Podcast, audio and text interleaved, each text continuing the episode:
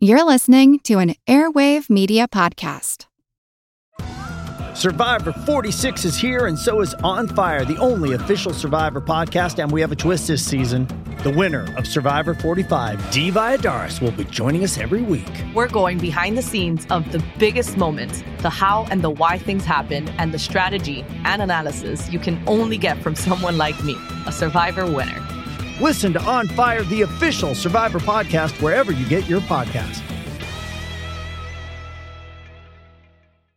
Want to learn how you can make smarter decisions with your money? Well, I've got the podcast for you. I'm Sean Pyles, and I host NerdWallet's Smart Money Podcast. Our show features our team of nerds, personal finance experts in credit cards, banking, investing, and more. And they'll help you make the most of your money while cutting through the clutter and misinformation in today's world of personal finance. You'll get clarity on strategies to help you build your wealth, invest wisely, shop for financial products, and plan for major life events. Listen to NerdWallet's Smart Money Podcast wherever you get your podcasts. Recorded in Chicago, Illinois, with your hosts, Ken, Matt, Neal, and Jeff. This is Triviality.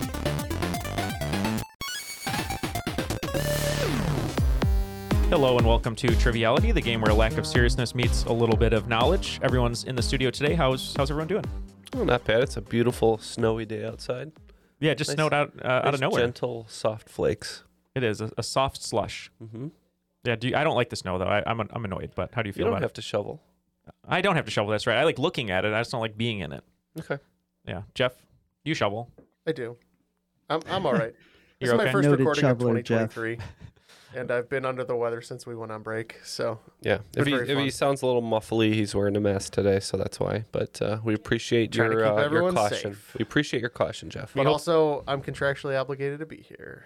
And hopefully there's like a little crack in his mask so that the smarts will come out, but just no virus or anything. Um, Matt, you shovel as well. How are you feeling today?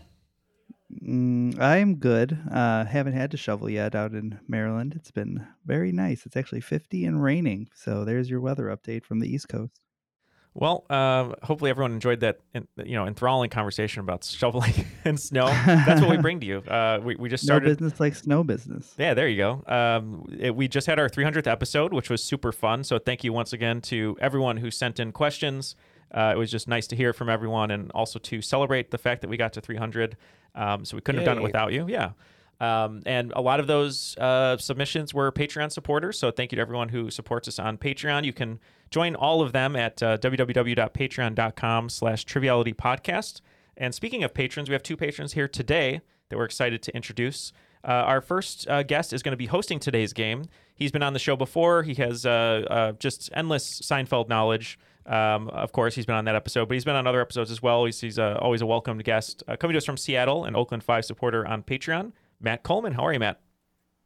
I'm doing pretty well. Um, it's early here this morning, but enjoying it. Um, and also, no snow here. This is another place that shuts down with any inclement weather at all. So, uh, enjoying it and excited to be here and uh, hopefully have some decent questions for you all today. Yeah, welcome back. Why don't you tell us a little bit about yourself? Yeah, uh, I live in Seattle. I'm uh, an attorney here and originally from the Midwest, moved out here during the pandemic and still kind of getting used to the Pacific Northwest. It's a little bit of a culture shock from being uh, used to being in the Midwest, but so far it's been an enjoyable experience. So Great. Awesome. Well, yeah, thank you so much for coming back to us. Uh, we know we're going to enjoy your questions and we're looking forward to playing the game. Uh, but we need an extra competitor because Jeff is going to be scorekeeping today uh, as he's under the weather. So we need someone to partner with Matt. And uh, we have a very special guest coming to us from Beaverton, Oregon, a Rules Guy impersonator on Patreon. We are excited to welcome Craig Teadtke. How are you doing, Craig? Doing pretty well, guys. How are you guys doing this morning? Doing wonderful. You're also on the West Coast. Uh, got up early, and uh, you told us that you had uh, sort of a, an extra long day at the gym today. Is that right? Yeah, today was leg day at the gym, and so my legs are just a little bit tired. So I'm glad I'm sitting down and enjoying the rest of my morning playing some awesome trivia. And uh, I hope you're you're okay for this, but today's trivia episode, we all have to stand. It's required. That's what Matt put in his Yeah, rider. One of the answers requires squats, so Oh, I was about to say no squats, but so I guess Yeah. we're just getting a zero on that one. Uh, and tell us a little bit about yourself, Craig.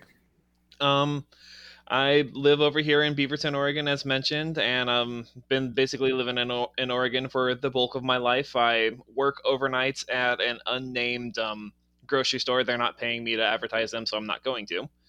And um, I just if they want to pay you to advertise, they can throw some of that our way too. Oh we will God. definitely advertise for them. That mm-hmm. would be great. I will make sure and let my bosses know and see if they get in touch with you.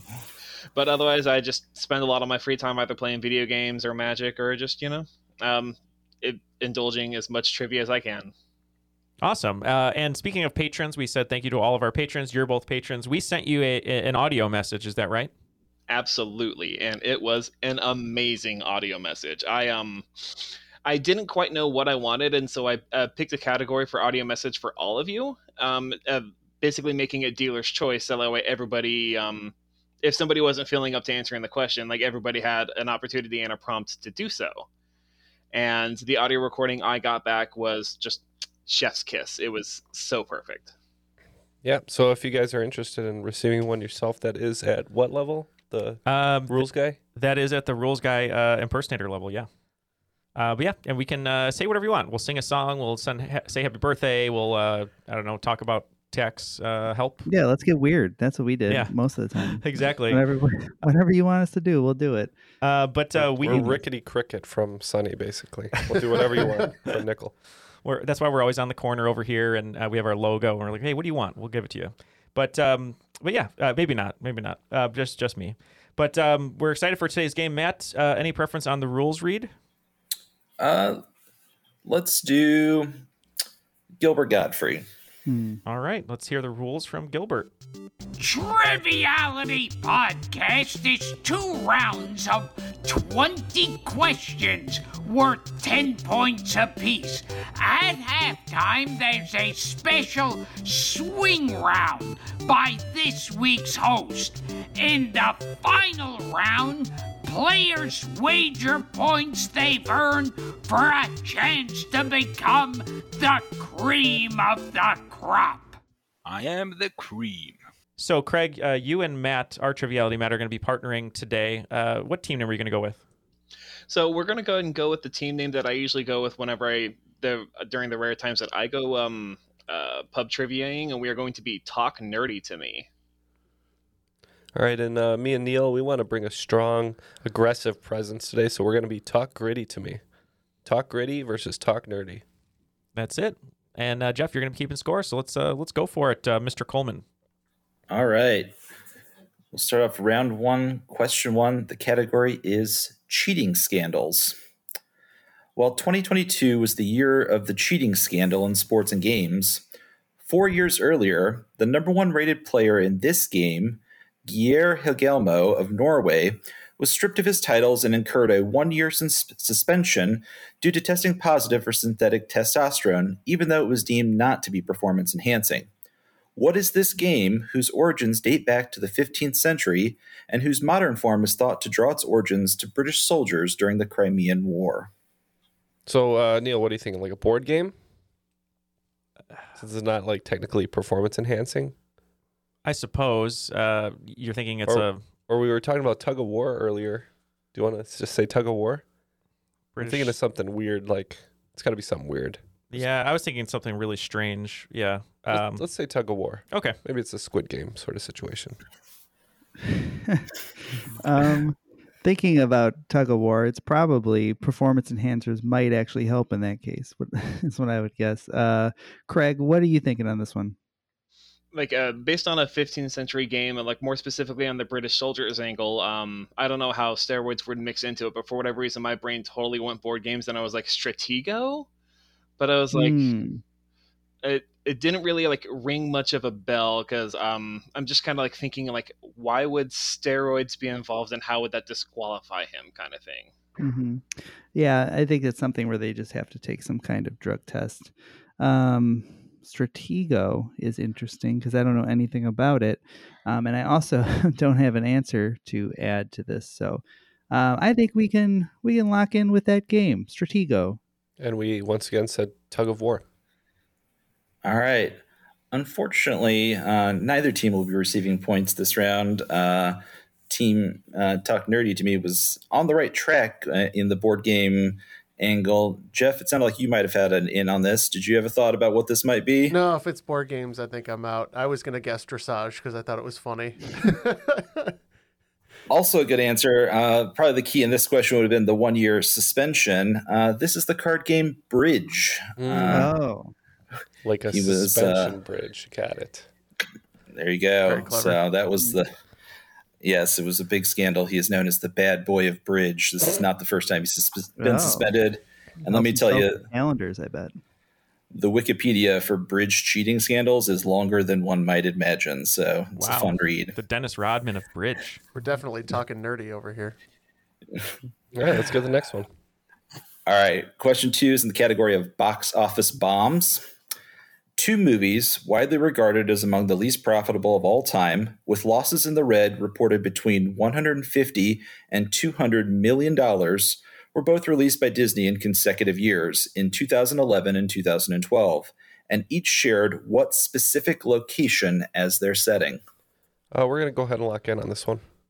Mm, you guys are familiar with with this answer. Uh, Craig, do you know this one? I don't know it cold. Um, I'm just trying to think of Disney movies that came out in 2011 and 2012, and I'm Um, coming up short. This is a movie that you wouldn't think of as a Disney. I'm pretty sure that it's John Carter of Mars. I think this is Mars. Uh, I don't know if it's Mars Attacks, My Favorite Martian, various other Mars movies. I don't know what it is, but I'm pretty sure that these are set on the red planet, and we'll lock in with Mars. Matt did say it was in the red. Yep, we also said Mars uh, with uh, John Carter, and we think uh, what was it? The Mars second? Needs Moms. Yeah, maybe that one. Yikes. Yikes, indeed. Uh, yes, Talk Gritty to me did identify both of the films, uh, Mars Needs Moms and John Carter, both of those films set in on Mars. So, congratulations, both teams receiving points on that question. John Carter, not the mom they were looking for, apparently. Not, not the movie anyone was looking for, unfortunately. But question number three in the category of famous phrase origins. What famous phrase originated from the amount of ammunition carried by World War II fighter pilots and not from a Bruce Willis film? Oh, I think I got this one. Uh, let's lock in. Yeah, what what would if Bruce Willis was an action figure and you squeezed him, what would his catchphrase be? I assume it's just yippee ki yay, but I don't know. Yeah, that's what I would assume you don't too. want to squeeze me there, man. Don't squeeze me. Yeah. Um thinking I can't even think of any other notable Bruce Willis like The Sixth Sense. Um, yeah, but he didn't say I see dead people. That was the small child. Do you just want to go with yippee ki Yeah, we might as well. It's his most notable one. So Yeah, I don't know how it goes with ampu- ammunition, but we are locking in with that. So I believe the uh, ammunition in question would be probably on like a chain of uh, bullets. What would you call that? A, a magazine ribbon. Yeah, yeah. like? Yeah. So we believe that comes in nine yard uh, portions. So we said the whole Oh, the yards. whole nine yards. And that is correct. Yes, they carried 27 feet of ammunition or nine yards worth. The phrase that we were looking for was the whole nine yards, the terrible 2000 Bruce Willis film. So, With a sequel. all right. Very formative for me as a child, though. Oh, I'm sure it was formative. Uh, and I know why, Ken. Question number four in the category of Olympics. Three countries have won the men's Olympic gold medals in both men's basketball and soccer. Two of those countries no longer exist. Name the only still existing country to have accomplished this feat for 10 points, and five bonus points if you can name both of the other two non existing countries. Um, I'm pretty sure that the um the so I just watched the Redeem Team doc on Netflix, and it was about how the U.S. team got bad at basketball briefly in the mid 2000s. It was such a Um, and they- yes, they finished with the bronze. It was a disgrace to our country. um, in 2004, um, I believe Argentina beat Spain in the gold medal game, and Argentina would be a strong contender to win gold in soccer. Um, so I think I think Argentina would be our main answer. Um, for the bonuses, uh, the Soviet Union won a ton of gold in the 70s with their giant uh, not performance enhanced basketball players. Um, so I think If he that would be dunks, one of them. dunks. and then for the other one, I also know that I'm that Yugoslavia has won a gold medal, and they no longer exist. So, what about the Soviet Union and Yugoslavia?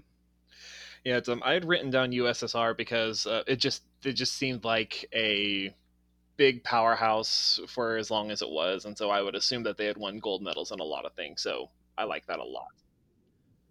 All right. For our main answer, we said Spain. Uh, we said USSR um, for a bonus. And whenever I think of countries that don't exist, the first one that just comes to mind is Yugoslavia. So we said that as well, based on no knowledge whatsoever. All right, that'll be full points to Team Talk Nerdy to me. The main answer was Argentina, and the two bonus answers are the Soviet Union and Yugoslavia. So Team Talk Gritty to me will receive the bonus points. So five points to them and full 15 points for Talk Nerdy to me. All right. Good job, guys. So We'll take that. for very sure. well. All right, question number five is in the category of uh, media coincidences. A Nightmare on Elm Street debuted on the weekend of November 11th, 1984. What aptly named song reached number one on the Billboard Hot 100 that same week? The first of three number one songs for the group who recorded it. All right. I think we're onto something. So we are locked in. Okay, locked in. Big Friday the Thirteenth fan, Craig. I unfortunately am not. Um, Hmm. I do enjoy me some scary movies every once in a while, but I typically shy away from it. Okay. Well, this is a movie about a man who haunts you in his dream. So I'm guessing we're looking at some sort of sleeping or dream type song.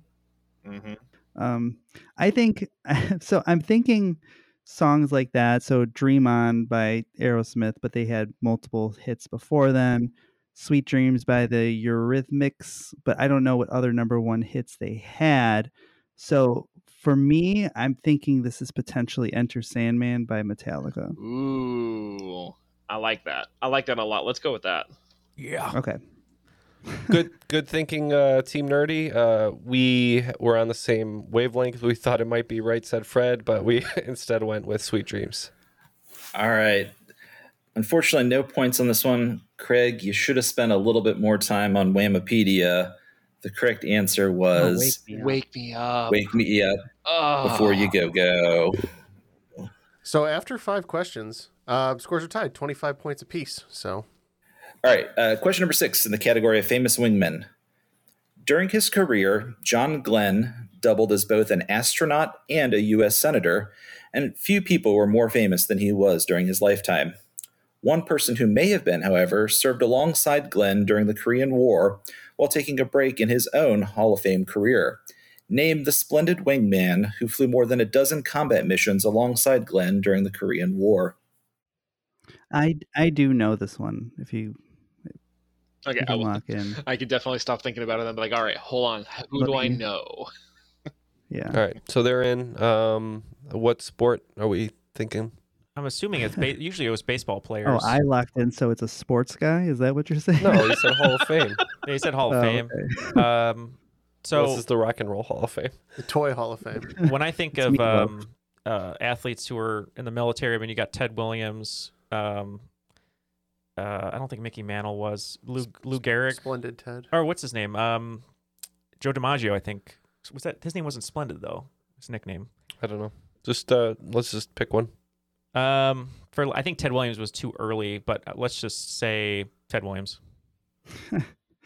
It's not Splendid Ted, but it is the Splendid Splinter, Ted Williams. Matt is correct. That is uh, Ted Williams. He did fly alongside John Glenn in the Korean War. He also flew in World War II as well. So Wow. good good luck Neal I just happened to see Ted Williams on David Letterman uh, talking about that, like an old interview, because I was looking up Ted Williams interviews the other day. all right well, why was i left off do. of this email chain All right. Question number seven is in the category of literary movies. This best selling author shifted careers when he was hired to adapt his novels into screenplays, the first two of which netted him Oscar wins for Best Adapted Screenplay. After the second win, he decided to purchase a book on screenwriting since he had never been trained on how to do so. only to discover that the first chapter of the book instructed the reader to read the screenplay for his first film as it was, quote, the model for a screenplay. Who is this author? And I just read this on the internet, so take that, y'all. So we're elected. Oh boy. Heard this before. And I, oh, Yeah. I'm trying to pull it. Oh. Do you happen to know? An offhand? author. Uh, an author who became a screenwriter. Yeah. Is this um this isn't like a Tom Clancy or a I think it was earlier than that. Like it almost like it like it pulled me uh, like either in like a like a Spielberg direction or maybe even like because but I don't know if he was an author first. Yeah. Um I have no idea. Uh not like a Coppola or um did he write books? Did he be an author? Um, like I could probably sit here all day and attempt to pull it, but not really get close. So I I'd say if you're cool with it, we'll just lock in with Spielberg and pray. You got it. Spielberg and a prayer. All right, you guys did mention uh, Coppola. Um, this is the person who I believe co-wrote it with him or wrote the original screenplay. It was uh, Puzo who wrote The Godfather. And that's that is correct. Yes, Mario Puzo is the correct answer. Wrote The Godfather, didn't know how to write screenplays, but was apparently pretty good at it as he won two Oscars for his first two attempts. So, uh, not too bad. That's a great story. I've never heard that before. That they told him uh, the book said read Godfather one. It's really funny. All right. Uh, question number eight is in the category of highs and lows. In 1984, Kathryn Sullivan became the first American woman to conduct a spacewalk. In 2020, she made history again be- by becoming the first woman to go to what specific location, about as far away from the first achievement as she could have gone without leaving the planet. Oh, you're locked in. Um, so you know the spacewalk very high up. Uh, I'm guessing this is someplace very low. Um, is is the Marianas Trench? Is that too low? Is has have people been there? That's what I was debating on too, because that's where my mind went when it came to like you know the opposite of the high place would be the low place. Um, hmm I just like I know they like sent unmanned subs down there, but I don't know if anybody's actually traveled down there personally. Yeah, and I wouldn't want to send an old lady if she was the first one. You'd that seems dangerous. Maybe But just a little know. bit.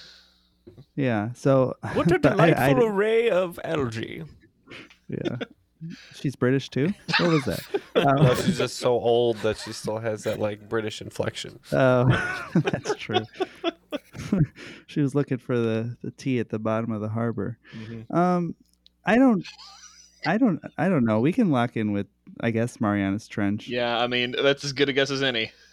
We had the same uh, sort of notion. We went with uh, Challenger Deep, though.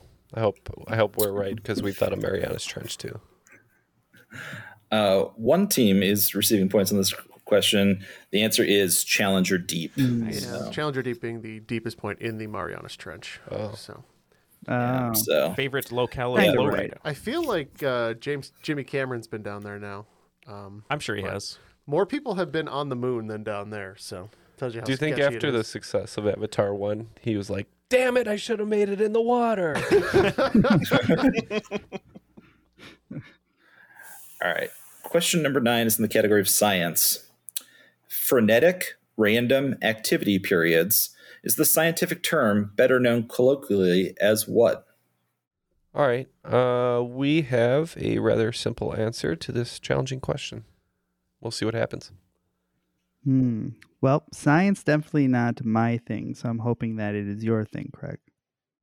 My mind maybe travels small to like like cellular movement or even like so, like something along those lines of how they like map how certain things Mhm. travel. But like I I, I like it, it's definitely some sort of like travel. Whether or not it's big or small is the question. Um. Yeah. Um, oh gosh, uh, like if if um if I had to take a swing at it, I would definitely lean more towards the cellular side of things. Be like just like track how cells move, or like more specific, or if we, if we wanted to be more specific, like how like bacteria or viruses like move or like spread through a body or something like that. Okay.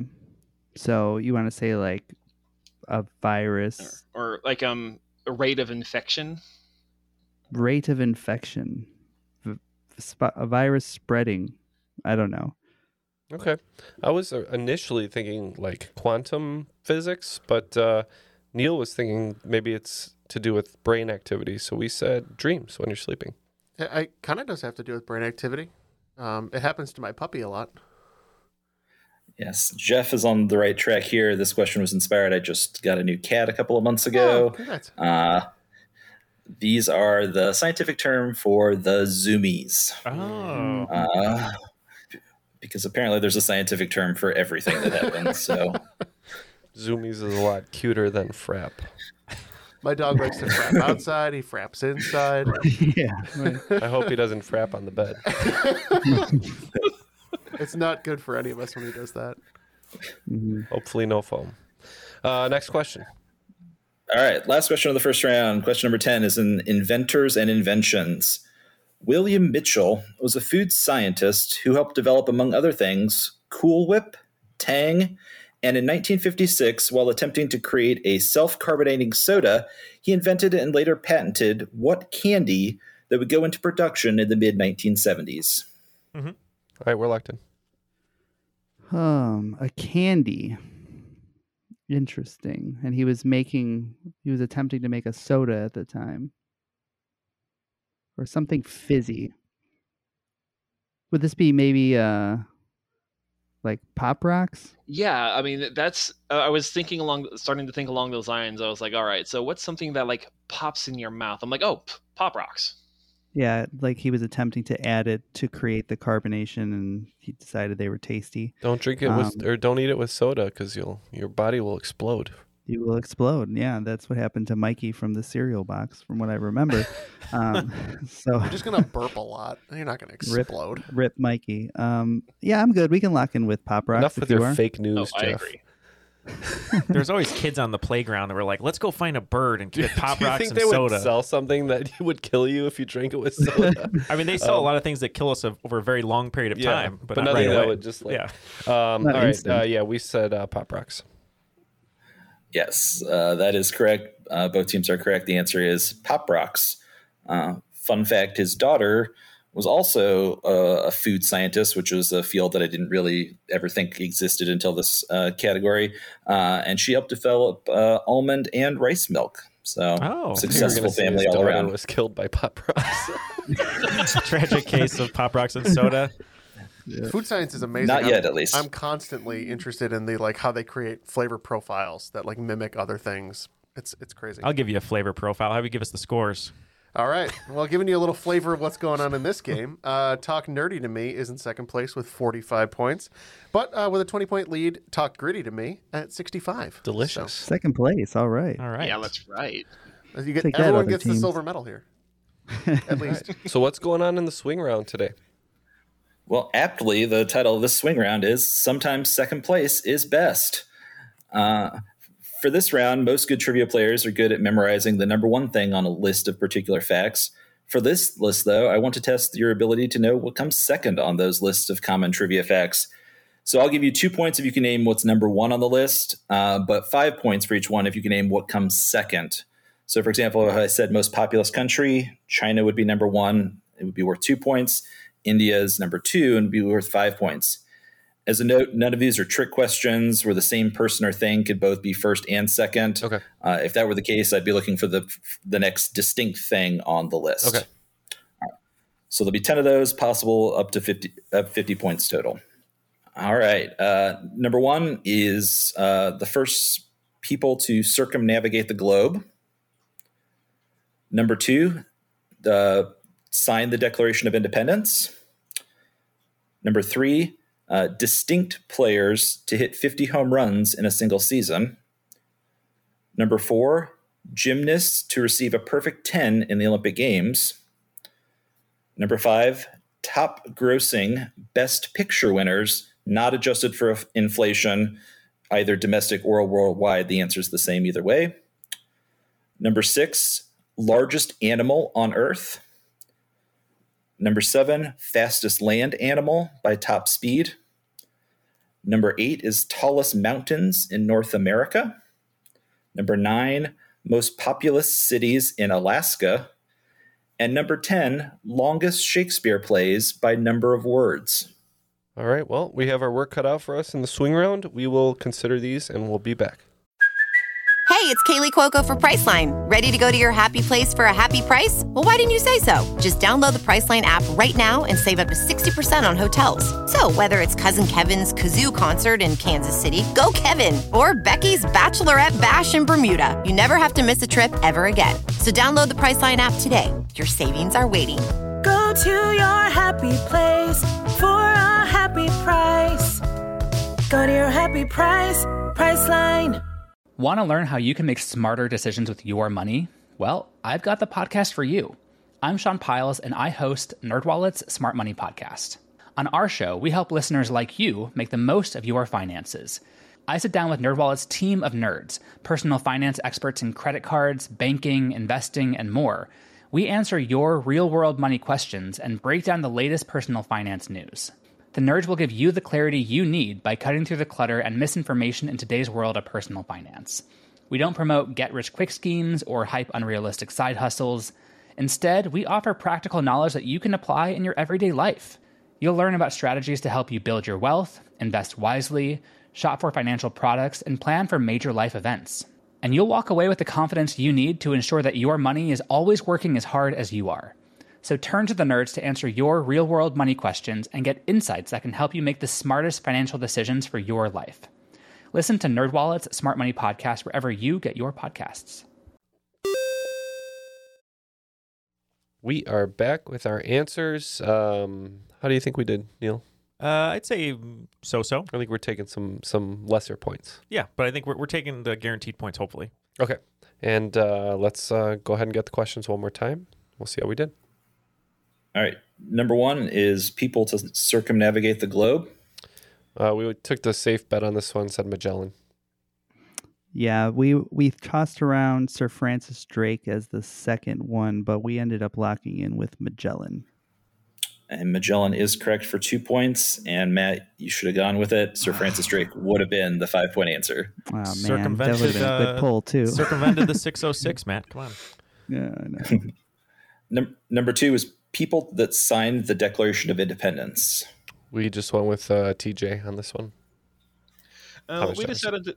Oh, sorry. Uh, we decided to go it a little bit braver this time. We were thinking second president, second signer, so we locked in with John Adams. Unfortunately, no points on this Ah. one. The first person to sign the Declaration of Independence was John Hancock. Uh, and the second person, uh, if you're a West Wing fan, the namesake of the president there, the person was Josiah Bartlett. Wow, So, no idea there. yeah, that one was tough. All right. Uh, number three was the first distinct player to hit 50 home runs in a single season. We just uh, went with Babe Ruth. I was pretty sure Babe Ruth was number one, uh, but we locked in with hopefully number two. We said Mickey Mantle. And Babe Ruth was the first person to do it for two points. Um, he was also the second, third, and I think fourth person to do it. Uh, but the next distinct person to do it was unfortunately not Mickey Mantle. It was Chica- Chicago Cubs legend, actually Hack Wilson Oh, was the next person to do it uh, in the early 1930s. So two points there. Never heard of that name before. Oh, he has the record for RBIs in a season. That is correct. All right. Uh, number four was gymnast to receive a perfect 10 in the Olympics. Uh, I think we did the safe bet on this one, said Comaneci. Um, we had no idea, and we just said an older gymnast and said Mary Lou Retton. Uh, Mary Lou Retton did, was famously did receive a perfect 10 in the 1984 Olympics. Unfortunately, was not the first or second person to do it. The first was Nadia Comaneci, uh, so two points there. The second person actually did it in the same Olympics, uh, like the next event. It had never been done, and then it was done twice in consecutive events, and that was Nellie Kim, which is a tough a tough name, but one that's good to know. So. Uh, number five was top grossing best picture winners. Yeah, this one uh, we thought if it was adjusted for inflation, it would be Gone with the Wind and Sound of Music, but uh, Matt said not adjusted, so we figured it had to be something modern. So instead of going with Titanic, which we thought was number one, we said Return of the King, Lord of the Rings for number two. And, and for this one as well, we were tossing around a bunch of movies trying to think of which one won Best Picture and which one would have brought in a lot of money. And we also went with Lord of the Rings: Return of the King. And five points to both teams on this one. And Neal was correct. Titanic was the number one answer. Um, but yes, Return of the King is number two on both. Uh, number six is the largest animal on Earth. We went with the sperm whale. Yeah, we were pretty sure the blue whale's the biggest, and we are hoping that the sperm whale's number two. Both teams went for it on this one. Unfortunately, both teams were incorrect. The blue whale is the largest animal. Uh, and the second one is another type of whale, but it's the fin whale. It's the Mm. second largest animal. So no points on that one. Number seven is the fastest land animal. Uh, we were tossing around some options for number two, like ostrich, but we weren't confident enough, so we just stuck with cheetah. And we decided to go for the gold and uh, did lock in with ostrich as thinking that was the second fastest land animal. And cheetah is the fastest land animal, so that's correct for two points. Unfortunately, ostrich, while very quick, is not the fa- the second fastest. That would be the pronghorn antelope, which is actually the fastest animal over long distance. It's almost as fast as a cheetah, and it can do it for much longer speeds. So they're pretty terrifying uh, when you see them run. So it's the uh, the sting of land animals. They can keep it up for a long, long time. Actually, you know, the best distance runners are humans. Oh, not me. No, but some, not when some of us, not us. Not when a cheetah is running next to it. I'm assuming though, probably. No, and especially not after leg day. So, um, uh, number eight is the tallest mountain in North America. We did the safe play and said Denali. Uh, we went with Mount Shasta in California. The tallest mountain in North America is Mount Denali. Uh, unfortunately, the second tallest mountain in North America uh, is Canadian, and it's the most Canadian name you can think of, and that's Mount Logan. Mm. Always remember that Wolverine is Yeah. Canadian. Oh, good way to remember that. Yeah, Is it a good way to remember that? I'll remember Mount Neal? Logan. Okay. Bub. It's a way that I knew Neal would remember it. So, we number nine are the most populous cities in Alaska. Yeah, we had trouble with this one. We just uh, said Juneau, even though I think the population's pretty low. And, and uh, for this one, we just we're kind of spitting around ideas of Alaskan cities, the ones that we thought had big populations, and we eventually settled on Fairbanks. All right. The most populous city in Alaska is Anchorage.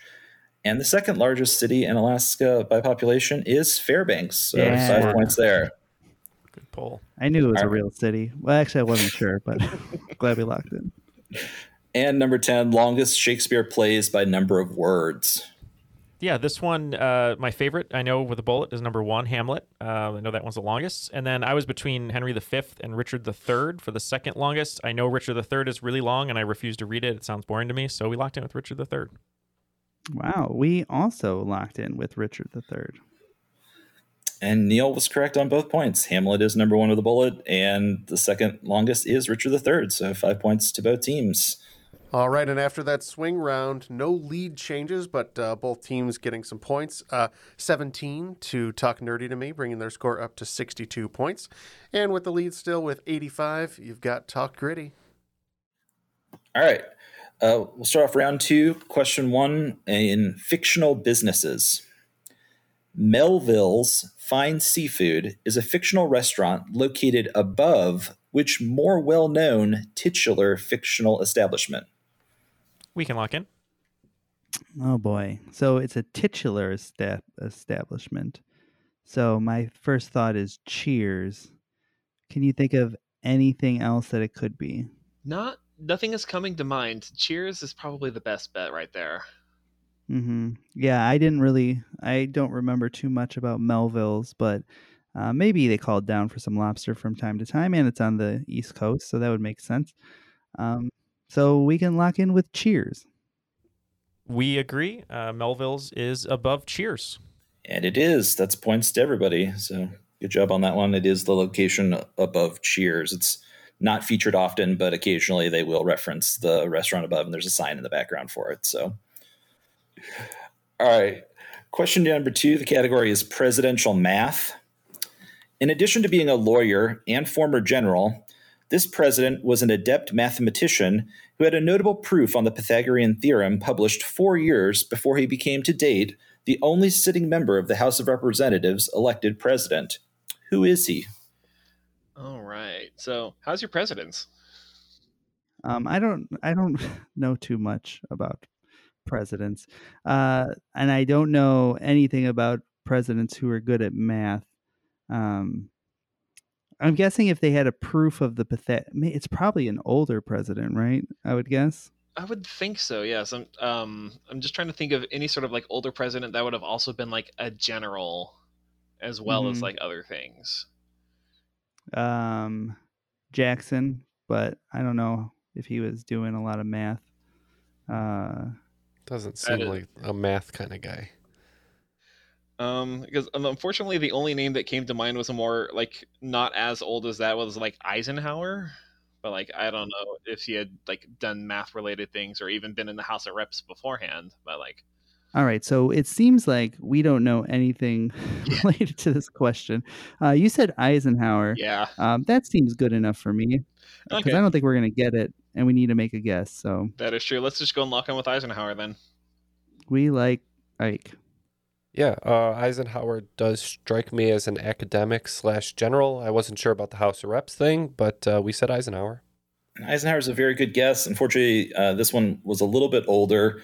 I hope the general maybe would lead you to at least around one of the major wars. This one would have been uh, during the American Civil War. This was right after that. This was James Garfield, actually. Oh, I didn't know he was a uh, general. All right. Uh, question number three is in the category of band origins.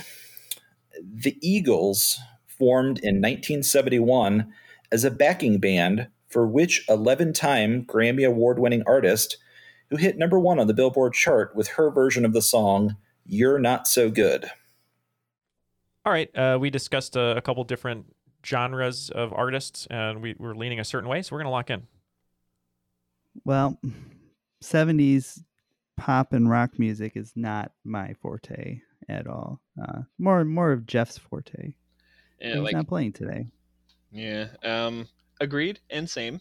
And I Mhm. like I was just kind of like dueling down some names of like potentials, but I don't know exactly who sang the song "You're Not So Good," which It sounds like a like Um, a, a sassy country tune. yeah, like I, I wrote down Patsy Cline. Um. Patsy Cline's a good guess. Uh, I was thinking potentially Dolly Parton. Ooh, that's Uh, another really good guess. Um, which one do you want to go with? I'm I like Dolly. Let's go with Dolly Parton. Okay, can't go wrong with Dolly. We're locking it in. We had a similar conversation. Um, initially, Ken said Aretha, Aretha Franklin, which I thought was a great guess. I just didn't, I couldn't see the Eagles possibly being her backing band that much. I was leaning towards country, so we wrote down uh, Tammy Wynette, L- uh, Loretta Lynn, but uh, Matt didn't say that the Grammys all came before they were the Eagles. So over an extended period of time, I feel like Dolly Parton has won just a ton. So we locked in with Dolly Parton. And I wish the answer was Dolly Parton because the answer should always be Dolly Parton. Unfortunately, uh, no points on this one. Uh, the correct answer is actually Linda Ronstadt.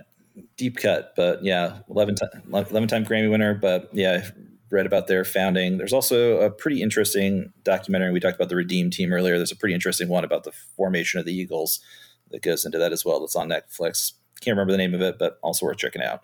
All right. Uh, question number four is in literature. Paul Clifford is an otherwise unremarkable British novel published in 1830. However, it also inspired a literary trope with what seven word opening line? I mean, it's seven words. Yeah, we, we can't get better than that. No. All right, we're locked in.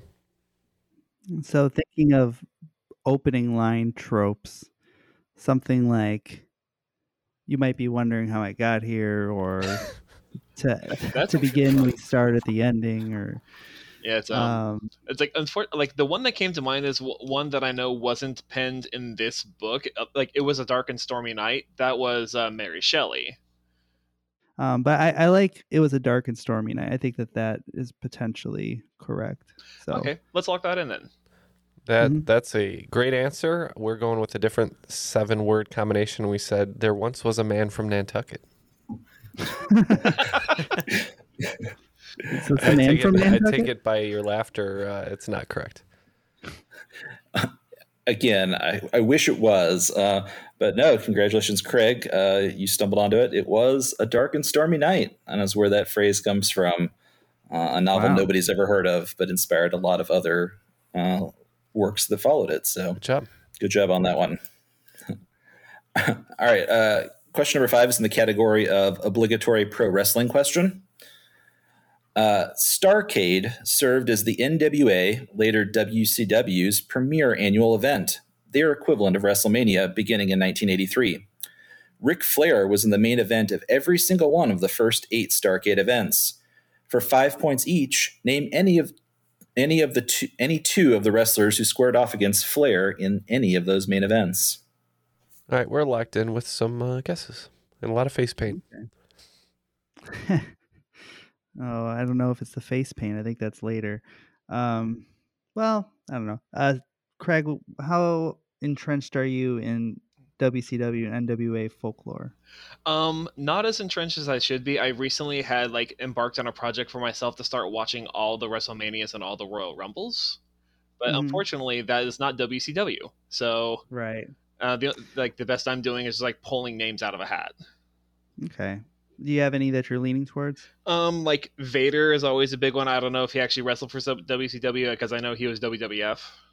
Mm-hmm. Um, like um pre like Stone Cold like stunning Steve Austin. I remember like did like a couple King of the Ring things like that.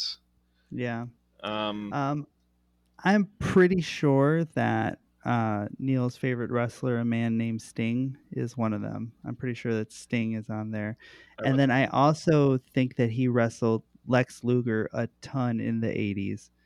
Um, so I think that if you're cool, we can lock in with Sting and Lex Luger. absolutely. Well, we picked the man with the most staying power, and uh, that is who? Sting. And uh, also Ultimate Warrior, just as a guess. All right, so that'll be full points to Team Talk Nerdy to me. Um, both Lex Luger and Sting were correct answers. Uh, you also could have said uh, Rugged Ronnie Garvin, Dusty Rhodes, or Harley Race were all acceptable answers. Uh, and I also probably would have taken Craig's answer of Vader as a potential answer because he was also in one of the main events uh, later on. Um, so uh, that's full points for Talk Nerdy to me and five points for Talk Gritty to me. All right, so after the first five questions in round two, Talk Nerdy to me made up quite a bit of ground. Uh, with double the points of their competitor, they added 30 to their score, going to 92. And you guys over at Talk Gritty added 15, going to an even 100. So pulling much closer to being anyone's game. All right. That brings us to question number six. The category is poker. Uh, Texas Hold'em has become the most popular poker game in pop culture thanks to its depictions in movies like Rounders and countless hours on late night ESPN. What less popular Hold'em variant, named for a Midwest city, sees each player receive four whole cards rather than the two in Texas Hold'em? I Yeah, nothing there, Craig. I don't know if that sums it up pretty well, but like um Yeah, I, you're I, folding your cards here. I knew Texas Hold'em. Like the, Yeah. the the turn on the question hit, and I'm just like I'm out. Yeah, if the if the answer wasn't turn, river, etc. Um, I've watched a ton of World Series of Poker uh, in the um, late '90s, early 2000s when it was all over ESPN. Uh, you know, you got your five card stud and some of the other variations that they have, and I think that this one is called Omaha, um, which would be a Midwest city, um, and Peyton Manning's favorite brand of steak. So we are good with locking in with Omaha. I Had a feeling Matt might connect all that. Yeah, I'm pretty sure they're right. Uh, couldn't couldn't pull that in the moment. We just said Kansas City. Uh, Matt is correct. Uh, the city I was looking for there is Omaha. And I did have a Peyton Manning reference in this originally and then decided to take it out because I thought it might be too easy. But yes, the correct answer is Omaha. That would have made it much easier, yes. With that, you guys take the lead, not to put the pressure on. Thanks, Jeff. All right. Uh, question number seven is in the category of the Supreme Court. Uh, the 1989 Supreme Court case of Texas versus Johnson held that what hot button and controversial action was protected speech under the First Amendment. I'm like the thing that popped to mind was like, was this the time that the Supreme Court ruled that freedom of expression was also freedom of speech, of speech, and people were allowed to wear what they wanted to wear? You think it's could be about fashion? Yeah, potentially. Like, or, or like somebody like essentially not wearing like dress code either to school or to work or something like that, and got Mm. dinged, and then so they sued back, being like, "I'm allowed to wear what I want," kind of thing. I was originally thinking because this is when talk shows were becoming uh, popular, but I don't know what that would be, or maybe it's the um, Like Larry. King. Yeah. Oh, satire. Hmm. Like if satire was like like ruled as like freedom of speech kind of stuff. Yeah, I like that. Let's let's go with that. Satire's freedom of speech. Yeah, let's do that. Okay, we thought this wasn't technically speech, but uh, again, an action, and we said flag burning. Yes, and Team Talk Gritty to me did pick up on what a hot button issue that could be. Would also be politically controversial in Texas. Um, it is flag burning. Um, Craig, I think the case that you were thinking of, where students could wear whatever they want, that's Tinker versus Des Moines. And the satire case would have been about Larry Flynt versus Hustler magazine, Yeah. which may be the only things I actually remember from law school. So putting that to good use here. There you go. But yes, 10 points to Team Talk Gritty to me. All right. question number eight will be uh, before and after. It's a before and after style question. You'll just combine the two into one answer. So I'm looking for the musical artist who has the best selling album of the 21st century, combined with a CBS procedural starring Jonny Lee Miller and Lucy Liu. Oh my. I don't know if my pain face has been coming through, but like, oh my Mhm. gosh, it, it, I um don't watch much TV. Oh, That's well, the show is one of 700 Sherlock Holmes TV shows that came out at the time, and it's Elementary. elementary. Um, okay. the artist, Like it's not Elementary Rihanna. It's not Elementary Reba McEntire. Like, well, is it the show first or is it the artist first? I think I think the artist is first. Elementary And- BTS. but uh, it's Pharrell Elementary. Draco. Draco Elementary. No, I think. Um, Oh, is it? Is it Adele? Adelementary? Adelementary. Adelementary? I mean, that would make sense. right? Like it flows. Did Adele? Is there that many? Out? I guess I don't know. It's the only thing that works. So Yeah. we're gonna lock in with Adelementary. Let's How are y'all forgetting about 21 up in here? We, th- we thought we were rolling in the deep, um, but uh, yeah, thankfully Ken asked for a repeat because I remember Adele beat uh, NSYNC's "No Strings Attached," and I just remembered that, and so that that helped. So we said Adele Elementary as well. Yes, after a little bit of struggle, both teams did get to the correct answer. It is a Elementary. So yeah, 21 sold congratulations over like teams. 30 million copies. Okay. Yes, it sold thir- 31 million copies, best-selling album of the 21st century. So maybe I should listen to it. What's the next question?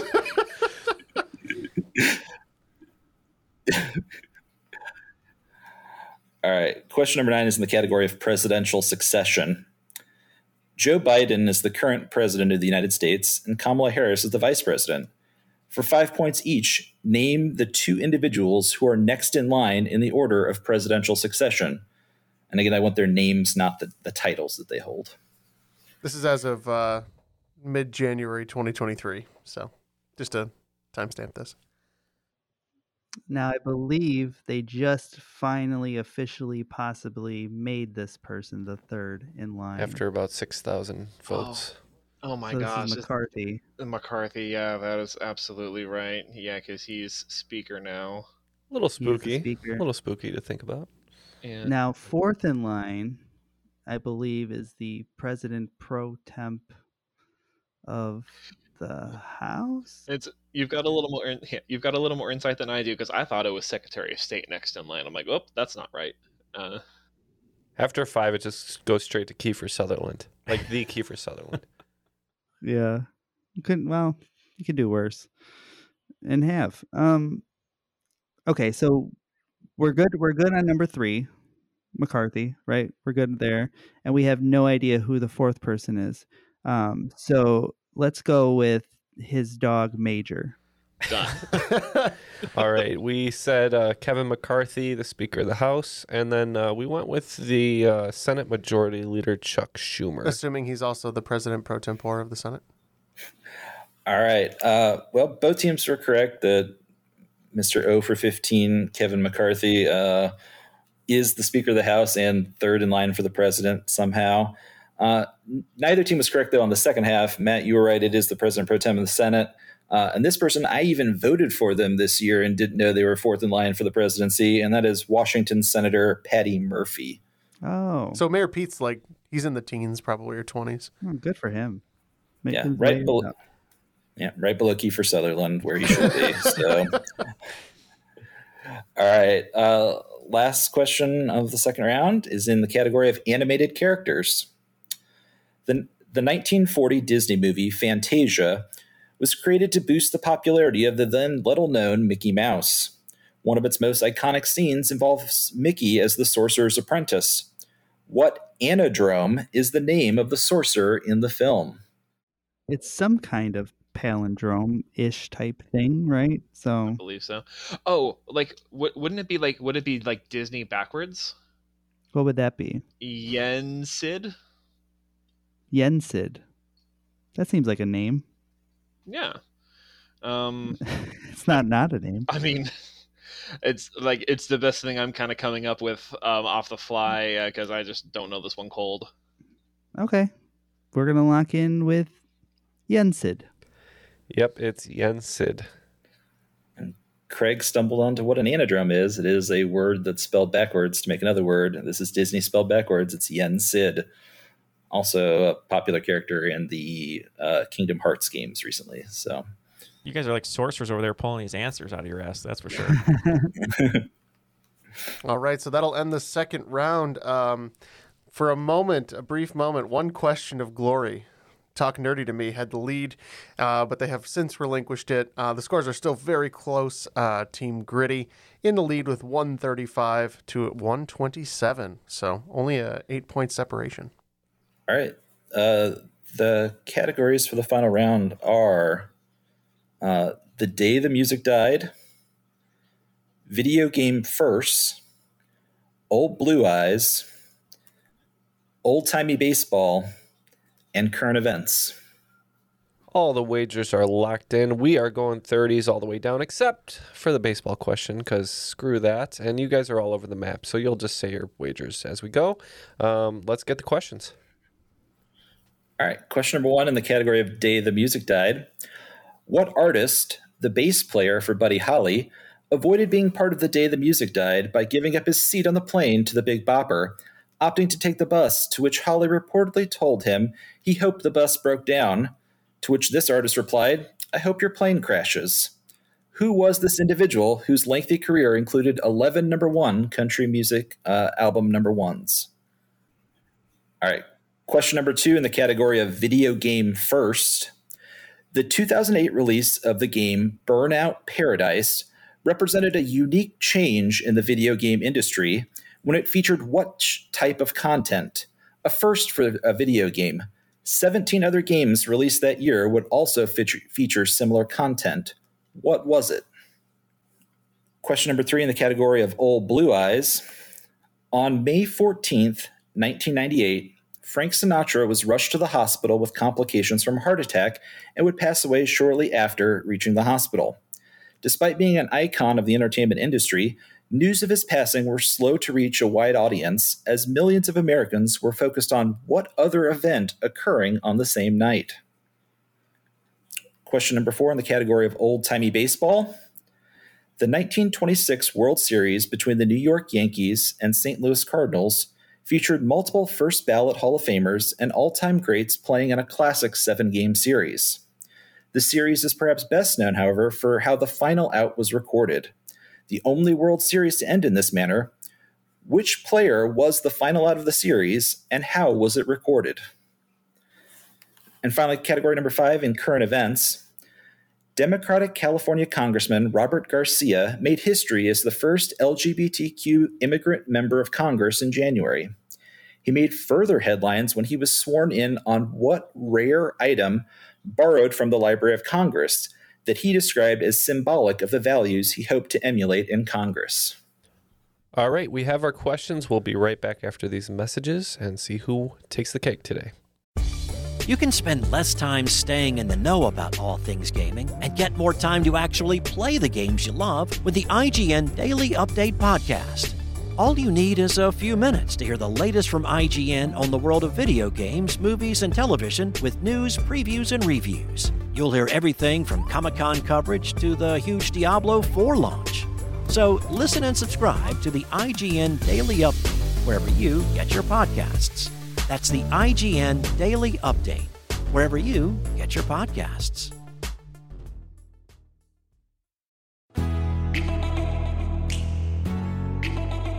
Hi, everyone. It's Jean Chatzky, host of the Her Money podcast. For seven years, my show has been changing the relationships women have with money because make no mistake, when it comes to money, women are different. We face challenges that men don't longer lifespans, caregiving, a gender pay gap that just won't quit. Oh, and the fact that the financial industry was built by men for men. We need information specifically for us presented without jargon in a judgment free zone. And that's what the Her Money podcast is all about. Every week, we talk about earning more, spending smart, investing to build the life you want, and protecting yourself from disaster. Subscribe to Her Money with Jean Chatzky wherever you get your podcasts, because when you own your money, you own your life.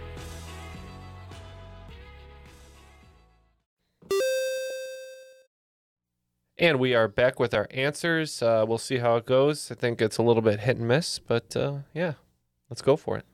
All right, on question one, we were looking for the person who gave up their seat on the plane the day the music died, and unfortunately, their last words were, "I hope your plane crashes." Who was this country music legend? That, that's got to feel good. Um, yeah, we bet thirty points on this one. We had trouble coming up with it, and we said what?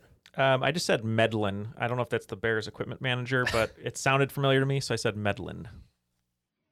Uh, we wagered 10 points and kicked around a bunch of different country Georges. Uh, George Strait was one I was thinking about for a long time, but I think it might actually be George Jones. So we locked in with George Jones.